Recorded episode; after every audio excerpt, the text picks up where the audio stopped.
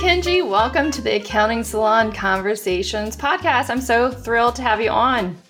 I am happy to be here. Thanks. You were one of my good friends, and so you're naturally one of the, the earliest people that I've asked on the podcast. But even though I know you pretty well, maybe you can introduce yourself to the audience. I'm the CEO and founder of Acuity. We're a firm that's headquartered out of Atlanta, Georgia. Um, we have about 100, a little over 100 employees based all over the US now and some international. And when we started the firm, we started out doing advisory work, fractional CFO, fractional controller. And then over our now 17 years, we've moved into an outsourced bookkeeping group and even a tax service line, which are both things I thought I would never be doing. But I guess over time, your firm evolves a bit. This episode of Accounting Salon Conversations is sponsored by our launch partner, Rippling. Rippling is more than payroll, and now that most employees are working remotely, your clients need more than just payroll. They need payroll, HR, and IT all working together in an all in one, modern, flexible system. By using Rippling, when you add a new employee to payroll, you're simultaneously enrolling them in benefits, instantly setting up their email, and even sending them a computer preloaded with all the software and apps they need to do their job. Imagine how impressed your clients will be when this takes only 90 seconds. Right now, I'm sure most of you are doing just payroll, but with Rippling, you'll be able to expand the advisory work you're offering your clients. Rippling offers accountants free payroll and HR for their firms, a client dashboard, dedicated accountant support, and white glove migrations from other just payroll systems. To learn how you can evolve your client advisory services beyond bookkeeping and just payroll, head over to accountingsalonconversations.promo slash rippling. That's accountingsalonconversations.promo forward slash R I P P L I N G. Rippling, everything your clients need. And just for listeners of the Accounting Salon Conversations podcast, Rippling is offering a $100 Amazon gift card for any listener that attends a demo. Well, I definitely want to talk more about the firm later on in our conversation. But what I try to do with most of the guests is talk about, like, have a little bit of a, a throwback and think about the first time we met. So you, I, I had heard about you through the Xero world a good bit. And I think, and you can correct me if I'm wrong, but I think the first time I laid eyes on you was probably this crazy Accountex in Las Vegas, maybe 2016. I think that's right. But I will say I know exactly where it was. Not to be like weird and creepy or anything like that. Okay. That's exactly right. Like we, um, I remember you were a Xero ambassador, and um, we had just been working with Xero for a couple of years. And at Accountex, they did a kind of a meetup dinner, and I remember it was at um, it was over at the um, not the Bellagio, but um, one of the other the indoor place where all the Venetian, I guess the Venetian, right, where all they have all the little you know indoor gondolas and stuff. And they were doing a, I think we were doing a dinner either there or Caesars. And I remember we all caught up, and that's where I first met you. I remember absolutely meeting you there because at the time I also was like, wow, she knows a lot about Xero, but I didn't quite understand what the ambassador role was. And I'm like, but she seems to have a firm too. So you were actually one of the very first people I ever met who was a Xero ambassador. And I think that was the first notion I had that you could have this kind of blended role of like, oh, really working closely with um, a software partner, but also being a firm owner. So I very distinctly remember meeting you first, if that's not yeah. too weird and creepy. no, I think I think that is 100% correct, and um, it is not at all creepy since we're good friends now. Yes, um, that was that was a wild Accountex. If anybody was at 2016, that was like well, maybe it you know I might be over romanticizing it because it wild. No, it was wild. I might be over romanticizing it because those were the good days when we could travel and see each other in person and um, travel. So, we were in Vegas. I think um, I remember a few of the accounting software companies were pretty loose with budgets. And when you're in Vegas with loose budgets, yeah, it can get it can get wild, man. Don't sleep on don't sleep on a bunch of accountants who don't get out very often. Like they can tear it up, which we certainly were up for. that is 100% true. That's almost as uh, it was almost as wild as um, Xerocon Atlanta, which we won't talk about on on the air right now. Yeah, you know, there um, may be yeah, some FCC guidelines that prohibit they're gonna have to they're gonna have to bleep out some of the stuff that happened. Anyway, uh, so so that was the first time we met, and then we you know have worked together on um, different things in different ways and cross paths a lot. But what is uh, one thing I wanted to bring up is that you were really there at the beginning of the idea of doing accounting salon. You and your partner at Acuity, Matthew, had come to New Orleans. Yeah. And we went out and had lots of good food, of course. But I remember sitting at a bar with you guys and being like, I kind of have this idea. What do you think? I don't even know if I got the whole thought out. I was like, what do you think if we just grabbed a bunch of friends and some drink? And you were like, I'm in. so you're you're in the first. It didn't take you um, very long to sell that idea. It was one of those where um, didn't I didn't have a very good poker face. It was like, yes, we can get our other friends together who were in the profession, and I remember that conversation very distinctly.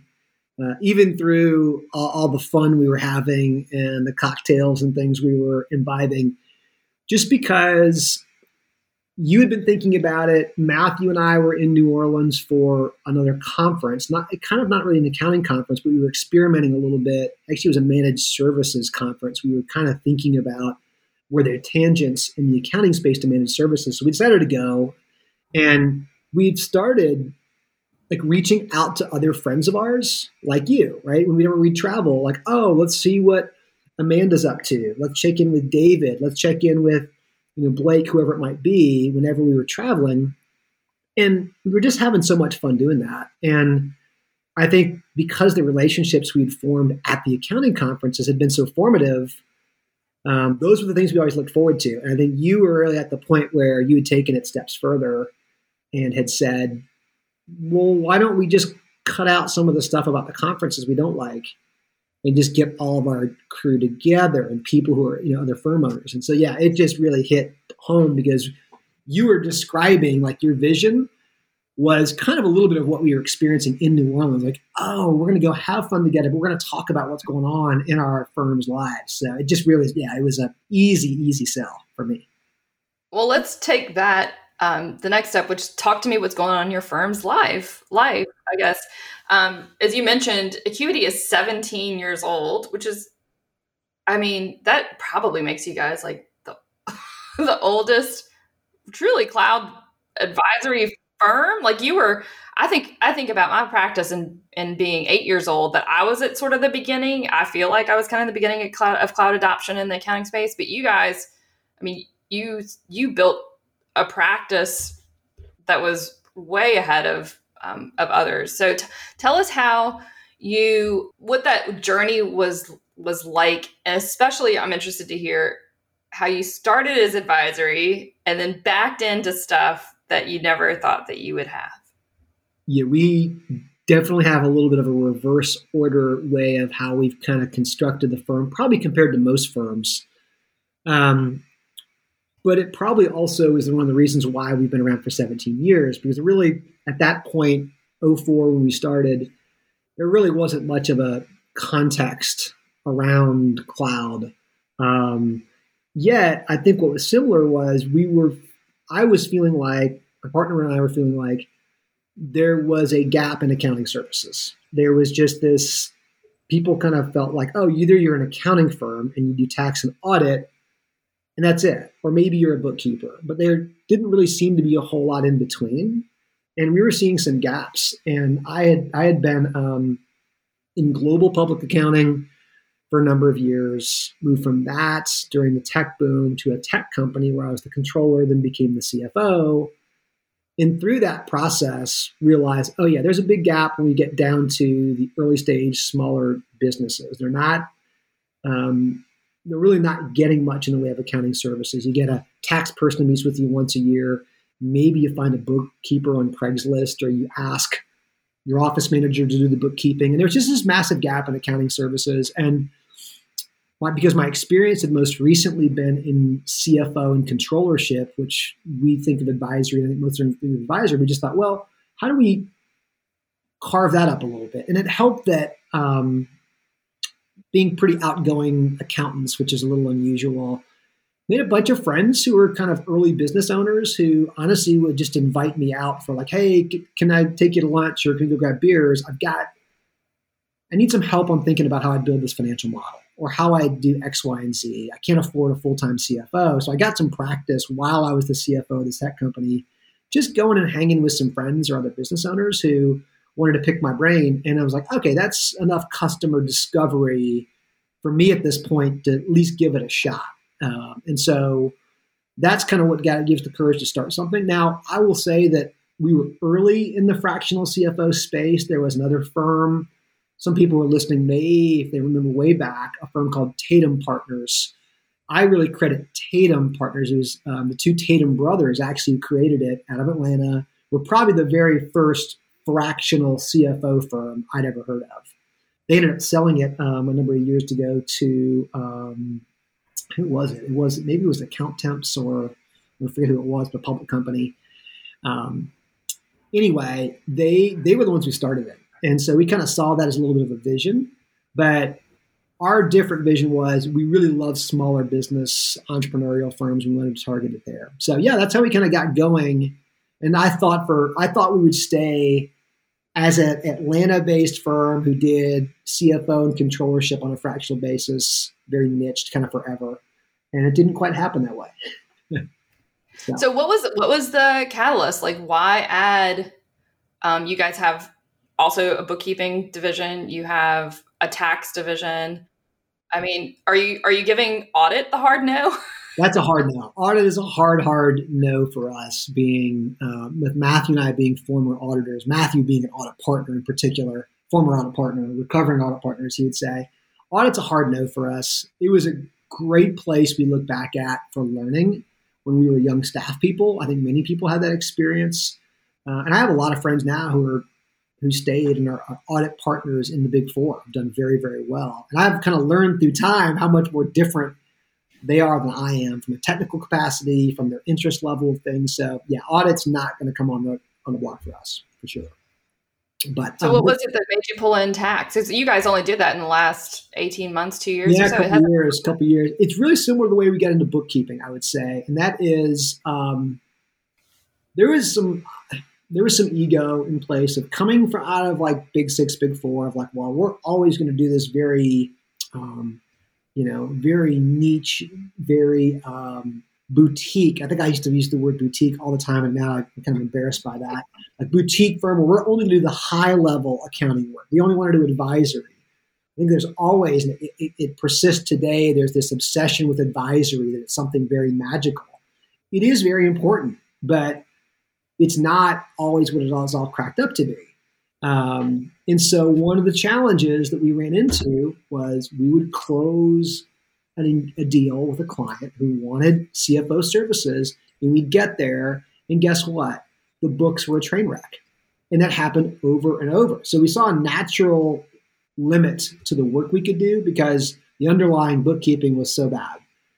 And so we would, oh, we know a bookkeeper, they can maybe fix it. And we kind of kept doing that for a couple years. And we tried a couple times hiring some bookkeepers to go out on site to kind of do the work.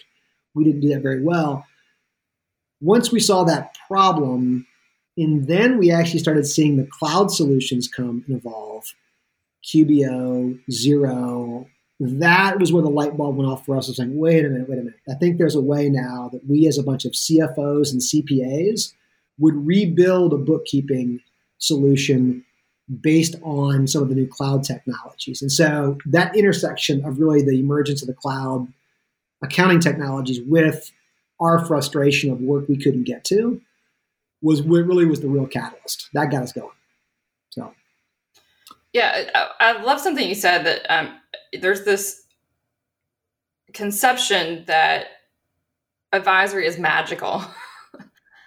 and I, I mean, you and I have seen this in the industry for, you know, the, the last better part of the last decade where it's a carrot that's dangled out to firms. You want to grow do advisory. You want to um, have a lifestyle practice do advisory. You want to whatever do advi- advisory is the answer to everything. But but a lot of times the folks that are dangling the carrots are not giving logistical advice on how to to do it. Um, it's not magical right? But but you can't do advisory without with crappy books with crappy data. You just like advisory is built on good data. So to to pull it in, I think makes a lot of a lot of sense. It, it does, and I think that just for a little tangent on advisory, um, there's some great things about it because I think advisory practice, your bill rates are just high. They're on the higher side of what you can charge for um, for accounting services. So when you get advisory work, wow, it's really nice to look at your P and L and see this huge bump and like, look how fast we're growing and look how much you know how, how large our firm is. And so that's nice. Um, I think another thing that's nice about advisory is the client has a more more of a natural proclivity to let you, the advisor, lead the engagement. They're kind of almost by the same way of saying advisory, they're saying, hey, I don't exactly know how to do this. Can you guys come and help? And so we tend to see a little bit more respect given to CFOs and controllers. I think that's a bit unfair, honestly. Um, but they tend to let the CFO and the advisor run a bit more with the engagement. You can craft it yourself. The downside is um, a, a, number of things. I think the downsides can be the margins are not as good on advisory. I mean, these are mm-hmm. really qualified people. If you've got a bunch of CFOs, they're going to demand and they should demand most of the bill rate, whatever you're charging. They're going to get it back. So great that your top line looks great, but your bottom line may not be what you think it is. Um, it's also a lot harder to scale. It's just much more difficult to scale because you're really limited by the capacity of those advisors. It's it's not that you can't scale advisors. There's a lot of discussion, really good discussion about how to do that. Um, it is more challenging to scale than traditional um, compliance services and transactional accounting services. So it's great. We're really proud of it. We call it our, our advisory, our heritage kind of practices. It's who we were built on, but it is not. To your point, Amanda, it is not the oh this magical thing that's going to fix everything in your firm.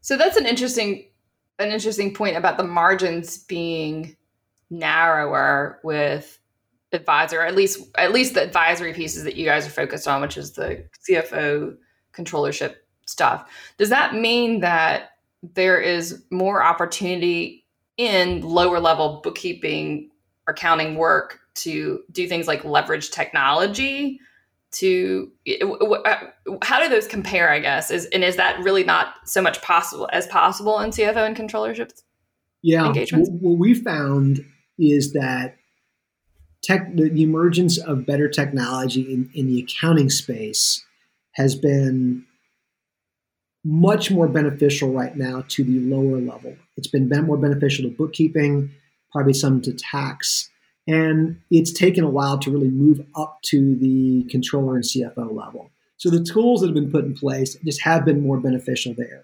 We found that um, our team members, very candidly, um, at the bookkeeping level, are much more open to new things. We've got great CFOs, but this is it's much like an old accounting firm partner, where those were when I was in public accounting some of the hardest people to, to adopt new technology, and new practices. They've been around the block for many, many years. And CFOs can be that way too. They have been a little more resistant to changes in technology, but also they haven't had some of the really good stuff to utilize.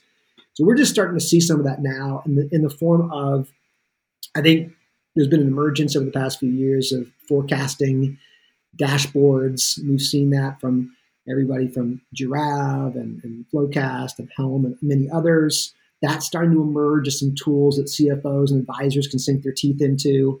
Um, we do a lot with startups, uh, things around cap table management. Some stuff gets more complex within the equity section of a balance sheet. That's starting to emerge a bit more too. So we're starting to see a few more components, but not nearly like if you were to go into Xero's you know, app store and look across, you know, the I'm not sure how many there are, eight, 900, maybe a thousand different pieces of software in the store.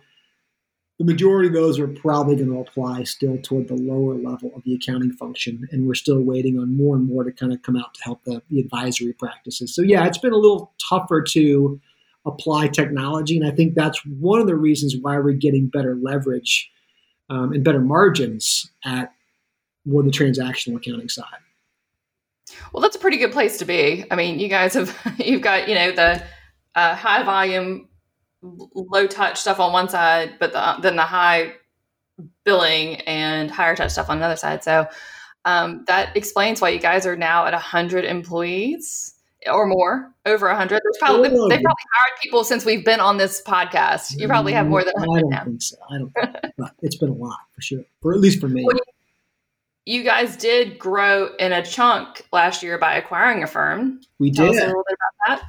Sure. It's something that we've been thinking about for a while. Um, we actually started on the other side of the table where we had larger firms, and these are more traditional accounting firms, started looking at us And in their mind, realizing, "Well, you guys seem to be doing a decent job figuring out CAS, right? Um, client accounting solutions." And I think the firms have traditional firms have struggled a little bit in that. So we were, as one, a firm with a little bit more scale, had become pretty attractive to other regional firms trying to figure out a CAS practice or a write-up practice. Um, so we had a lot of conversations there. We had some conversations even with some private equity about doing a roll-up in the space. I think many of us who work in it know it's a very fractured and fragmented space. Lots and lots of firms.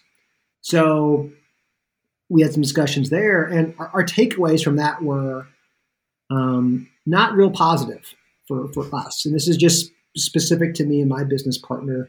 We didn't think the valuations were great. Um, we weren't, we didn't have clarity on whether the culture, the things we loved about what we built could be, could remain intact post the transaction.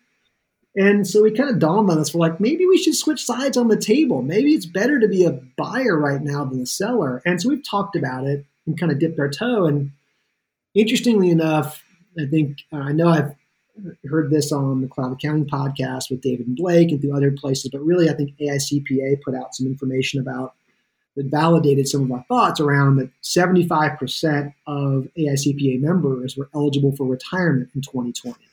And so that seemed logical to us because we were running into more and more older firm owners. We typically like we kind of normally hang out with these kind of younger cloud firms, but when you really step back and look at it, like, wow, you go to a conference and you'd see these firms that are, had good firms, but they had just been around for a long time. So there was a lot of, there are a lot of firms right now um, and, and people who are at a point where they're ready to get on to that next part of their life, whether that's playing with grandkids or playing golf or hiking, whatever it is, is, and they're kind of thinking about how do I transition out of my firm and so we wanted to get a transaction in, even though the pandemic hit. And we moved forward with one up in New Hampshire. Um, it was a 10 person firm up there that was mostly bookkeeping and tax work. Um, to kind of try the th- test this theory out, like, all right, are there is it a better time right now to be a buyer of firms? And certainly, we have to think in terms of better financially for us as a firm. But one of the other theories that we talked about, I actually spent a lot of time talking with Liz Mason about this because I love Liz's approach to this. We talked about acquisitions being not something you think of from a Wall Street or private equity, like Machiavellian, I'm going to come over and take over and strip this thing apart and squeeze out all the profits, but how do you do it in a way that really dignifies the profession? There was an accountant who came before us who built up a practice who's now ready to move on. How do we handle their clients with grace and dignity and give them a good transition? How do we do the same thing with your people? And certainly, how do we make it economically viable for us as a firm and for that exiting, you know, um, owner, that exiting accountant? So that's kind of been the theory we've been working on. Can we? It's a lot of pieces of the pie to make sure all work. Um, we are now about four months into the integration of these two firms you know, so we're still figuring out what's working, what needs to be revised next time around. But it's been a good experiment, a good theory there. And I think if firms are interested in growing in, like I guess how you said it, like in chunks, Amanda, there's certainly a really good time to do it right now. I mean, it's a little, again, a little weird that we've done all this without having to meet them. We've done it all via Zoom and things like this, but it is very doable. Well, I think it's it's an issue that's not going away. I mean, the the issue being tons of account accounting accountants, practice owners retiring. I mean, that's that's going to be it's got to be if it's not already a buyer's market, it's got to definitely become going to become much of a, more of a buyer's market. But let me throw this in there: if you're if we're talking about retiring accounting practice owners, you know, you guys are on the forefront of technology and service offerings, and a lot of these targets I suspect would not be. what what does that mean overall? Because it's not a one for one exchange. Does it mean that you know you have to do better due diligence and dig deeper than maybe you had before? So if the traditional accounting acquisition model was based on revenues, you know, did you do you think or did you guys go deep in what is underlying, looking at clients, looking at technology, looking at staff? Um, how does how do you, how do you think having done this once, and I assume you probably I would love to see you guys do it a bunch more times. Um, how, how do you what does that process look like? What have you learned, and would you do anything differently? It's probably a lot we would do differently just from our learnings, and we knew that going in. Um, but I think we started with stepping back and looking at really what we believe are the three reasons that anybody does an acquisition. And you're trying to either get value out of some kind of intellectual property that the other firm may have that you don't. You're trying to get access to people, um, or you're trying to get the clients. And I think it's it's important to be real clear on which of those or what combination of those is most important to get the deal done appropriately. And where you started this with is, wait a minute, what if there's a technology difference, right? And I think one thing that does is clarifies pretty quickly is it's unlikely with these retiring firms you're probably picking up any real intellectual property of um, from a technology standpoint. Now there may be some really good, more manual processes that they have in place that sometimes we as cloud firms think we know it all and we got the best processes. I'll give a good example of this firm. Um, even though we definitely have a, more sophisticated technology stack than they do, um, they have always billed their clients, all their clients, every single week, even on a, on a fixed price basis. So, right, they're doing that, and they have like no receivables. They've got everything just really, really tight, and they do it all via ACH. So that was something that was a little surprised us. There are some IP things you can take away, but for the most part, I would say don't worry about IP. The people side of it, maybe there's some people there as well too. I think most people going through this process are going after that third piece. They're going for more clients. You're trying to grow in that chunk, just like you mentioned. And so that's where the diligence probably should really be applied is on the client base. Let's really understand the clients. And that starts getting into what is the engagement? What do their typical engagements look like with these clients? What are they doing for them? How are they doing it? Which tools are they using? Um, and then thinking through at a more deep level of, okay, is this going to be a real culture shock to that client? Because if it is, and the client says, well, we expect our team to be on site all the time, and we expect to come into your office to get our tax returns done, and we need to fax you a bunch of things or drop things off in the office, and you're a cloud based firm who's virtual, you may run into a real problem. And that's where some of the discounting of the valuation may come into your mind of going, you know, there's going to be a real culture shock with the clients here. There could be. Um, and we may need to think about how well we're going to retain these. Because I think the key, if you're getting the clients, is what's the most likely situation you're going to be able to retain them. If they're are they going to fall off as soon as you make the announcement that hey, Acuity is our you know we've merged with Acuity, and they go well.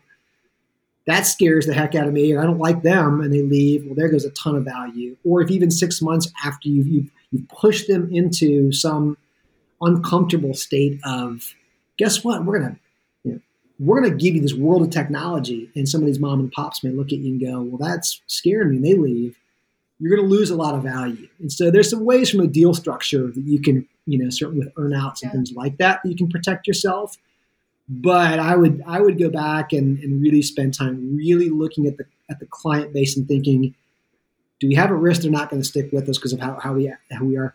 Or also on the other side, do we have a bunch of services they've never been exposed to that they're going to love?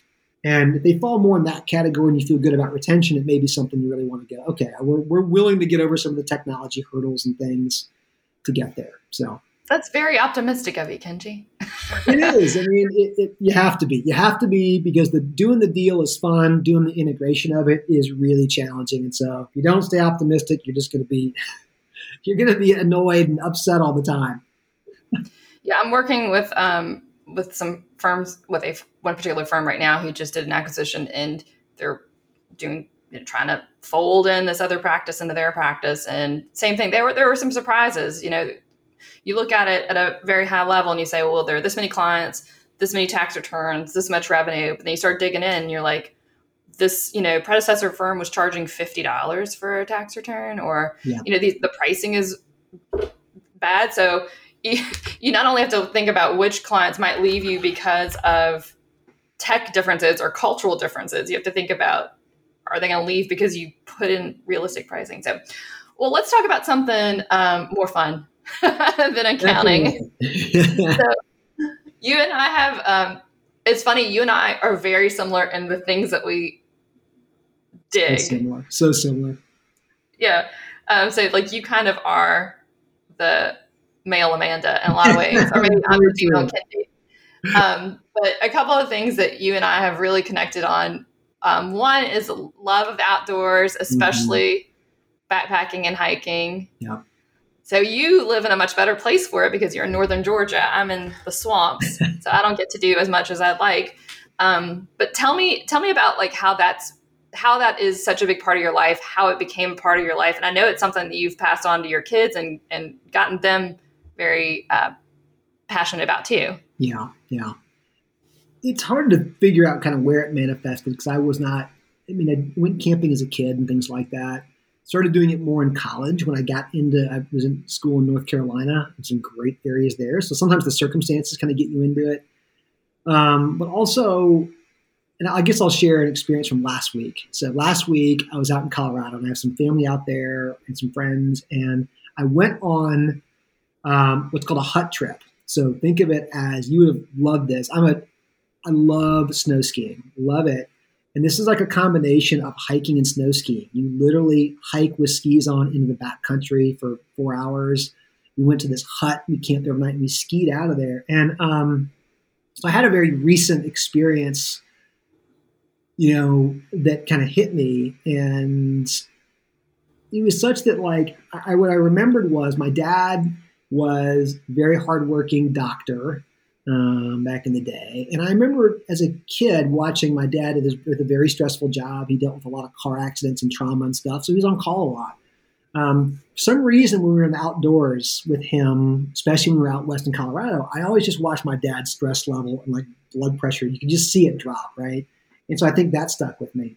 And then over time, my son, who's 18, um, got very involved in Boy Scouts, and because of being kind of a, I guess, a firm owner and not being employed by a firm, I have more flexibility in my schedule. So I've done a bunch of camping trips with him, and saw his love of the outdoors take off.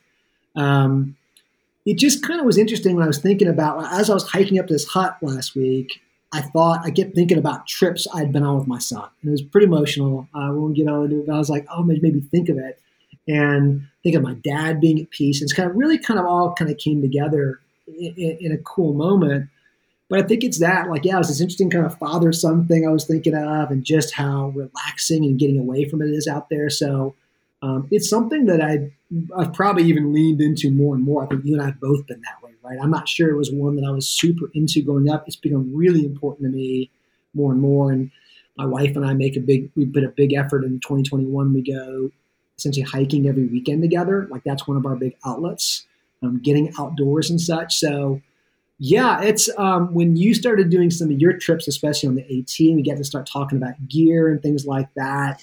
I think you're right. We were such peas in a pod of, I think, finding a way that we're not in front of our computers, doing journaling, whatever we're doing from an accounting perspective, being outdoors and something like that is such a great, for me, release. And I'm guessing it's probably the same for you too.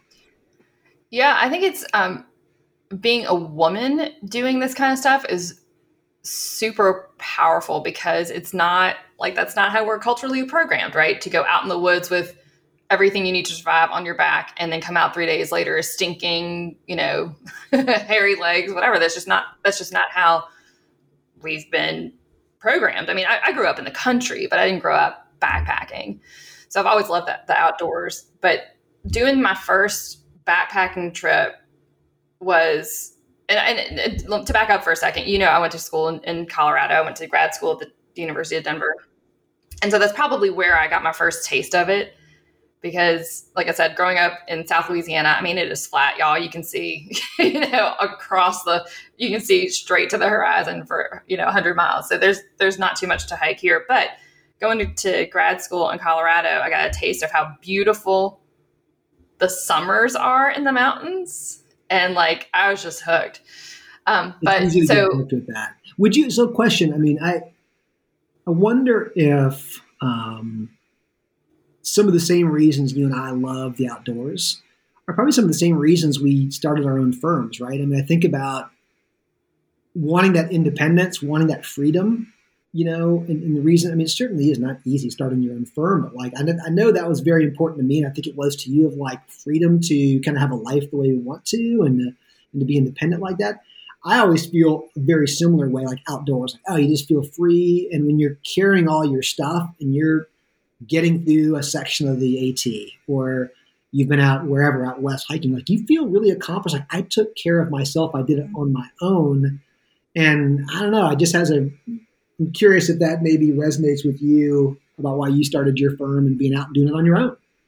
Yeah, maybe, maybe so. So yeah, so my pull to being to doing these these um, backpacking trips is like, I got this. I got I got this. Like if I can survive for days on my own without another person, without you know plumbing, um, I mean, th- there's just something super empowering about that. So a couple, so yeah, so maybe that maybe that self reliance was part of why I started my own practice. The idea that I don't have to ask anybody; I'm just doing it on my own. I'm I'm have enough. Um, I'm confident enough in my abilities that that you know I, I can I can pull it together. Somehow I'll pull it out of the ditch. you know, things go sideways. But more than that, it's like you know when you've done trips like this, and then you get um, and I mean, I'm talking about, I don't want to say, I don't want to oversell it. Like, it's not Survivor. I mean, it's not like I was ever in da- real danger. I mean, my mother probably thought that I was, which is why I don't tell her when I go. But, you know, it, it does put your the rest of your entire life perspective in perspective. So when you are out there, and I know you did a, a, huge, like, super remote trip a couple years ago, but when you get out there and you like literally have no running water, all your food's in your backpack, you do not shower, you poop in the woods, the whole thing, and you get back to real life. I mean, you go and you're like, there's this amazing thing in the kitchen. You lift the handle and water comes out and it's drinkable. And like you just have this super this appreciation for all these small things. And you get to the stresses of a practice and you're like, well, this is artificial. All this is artificial. These are artificial problems, you know? Like they're not real problems. Like trying to figure out where you're getting water in 10 miles, that's a problem. That's a life problem. But um, but the fact that my bank feed's disconnected from Xero for 24 hours, not a real problem. So. Definitely is a good perspective check for sure. yeah. So let's wrap up on um, one thing that you and I do, another thing that you and I do have um, in common is we have teenagers about almost exactly the same ages. We do. We do. How's that been for the last 12 months for you guys? It has been, it has been so rough. I'm not going to lie. It's been unbelievably rough. And I don't, we have so many families who work at Acuity. So I get, I, I very often get the perspective too of, you know, a parent who has really young kids in the house. And oh my gosh, that blows my mind thinking of all the challenges they have. And our kids are really independent. They're 16 and 18.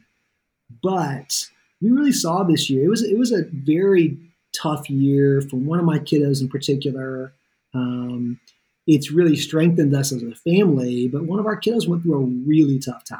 And it's the kind of the things that you know that she went through that um, any parent would just be, you know, you know, apoplectic and concerned about, and she's gotten through it well. And you know, it's it highlighted something for us around just mental well-being. Right? We're lucky we have physically capable kids, but you know, I think this pandemic, whether it's been in our firms or in our families, for me, it put a big spotlight on on that when one of our when one of our kids had a real challenge with mental health, and it's just opened our eyes to man, so many people are going through this. And we're now we're I don't know if we're at the point of being thankful for it quite yet. It's still like a little bit like, oh, it's just tough with these kiddos.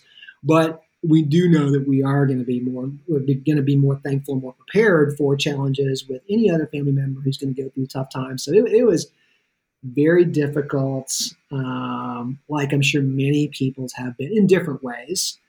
But we are, man, as a family, we are super stoked to get out of 2020 and into 2021 and onto some other things but not to say it was all bad too. We we also I don't know about you or too. We got to spend a lot of time with the kids, which at this age they are running from you as quickly as possible. And so it's kind of nice. We're like, man, we got a bunch more time with them. Not that they wanted it, but when normally as teenagers, teenagers with driver's license, there'd be no way we'd be able to keep them out. So that's been awesome. We've had that, but um, it was. Yeah, they're almost they're like you know opposite poles of a magnet sometimes. Like especially with my daughter. Um, yes. It's like I walk in the room and she bounces out the other side. you know, yeah. like she has nothing to do with me. Nothing I, to do with me. I'm absolutely. Absolutely. I think those kiddos, in certain many ways, are such good learning you know, I, I keep thinking they're going to be these. I mean, they're, they're all bigger than we are. At least in my household, all the kids are bigger than me and my wife. Same. And so you kind of tend to think, oh, they're adults yet, and they're not quite there yet. But it's been a great opportunity to kind of get refocused on some things, and we're coming out stronger from it. I think, like most people, hopefully are from 2020. But um, yeah, we're man, we were we we flushed 2020 down the toilet. We're like, let's get the hell out of here.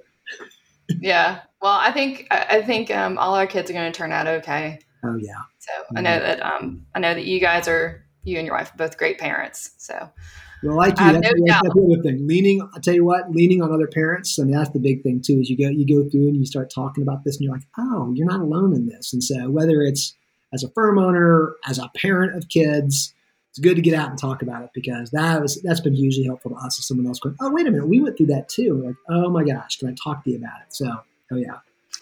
Well, as usual, you and I talked about a lot for the last forty or so minutes, but uh, and it was it was great to talk to you virtually, of course. But I can't wait to hopefully see you in person this summer, or maybe more than once. Um, I would will... love that, my friend. I mean, again, so many things for us to connect on. I think that's why we knew back in the days of Accountex in Vegas. We're like, huh. we kind of vibe on a bunch of these funky levels, whether it's accounting or kids or you know backcountry, you know trips or bluegrass music or whatever it might be, all kinds of things that you and I have had in common. So I can't wait to spend more time with you. Same. Same, my friend. All right, I'll talk to you soon. Thank you so much for being a part of this. Thanks for having me.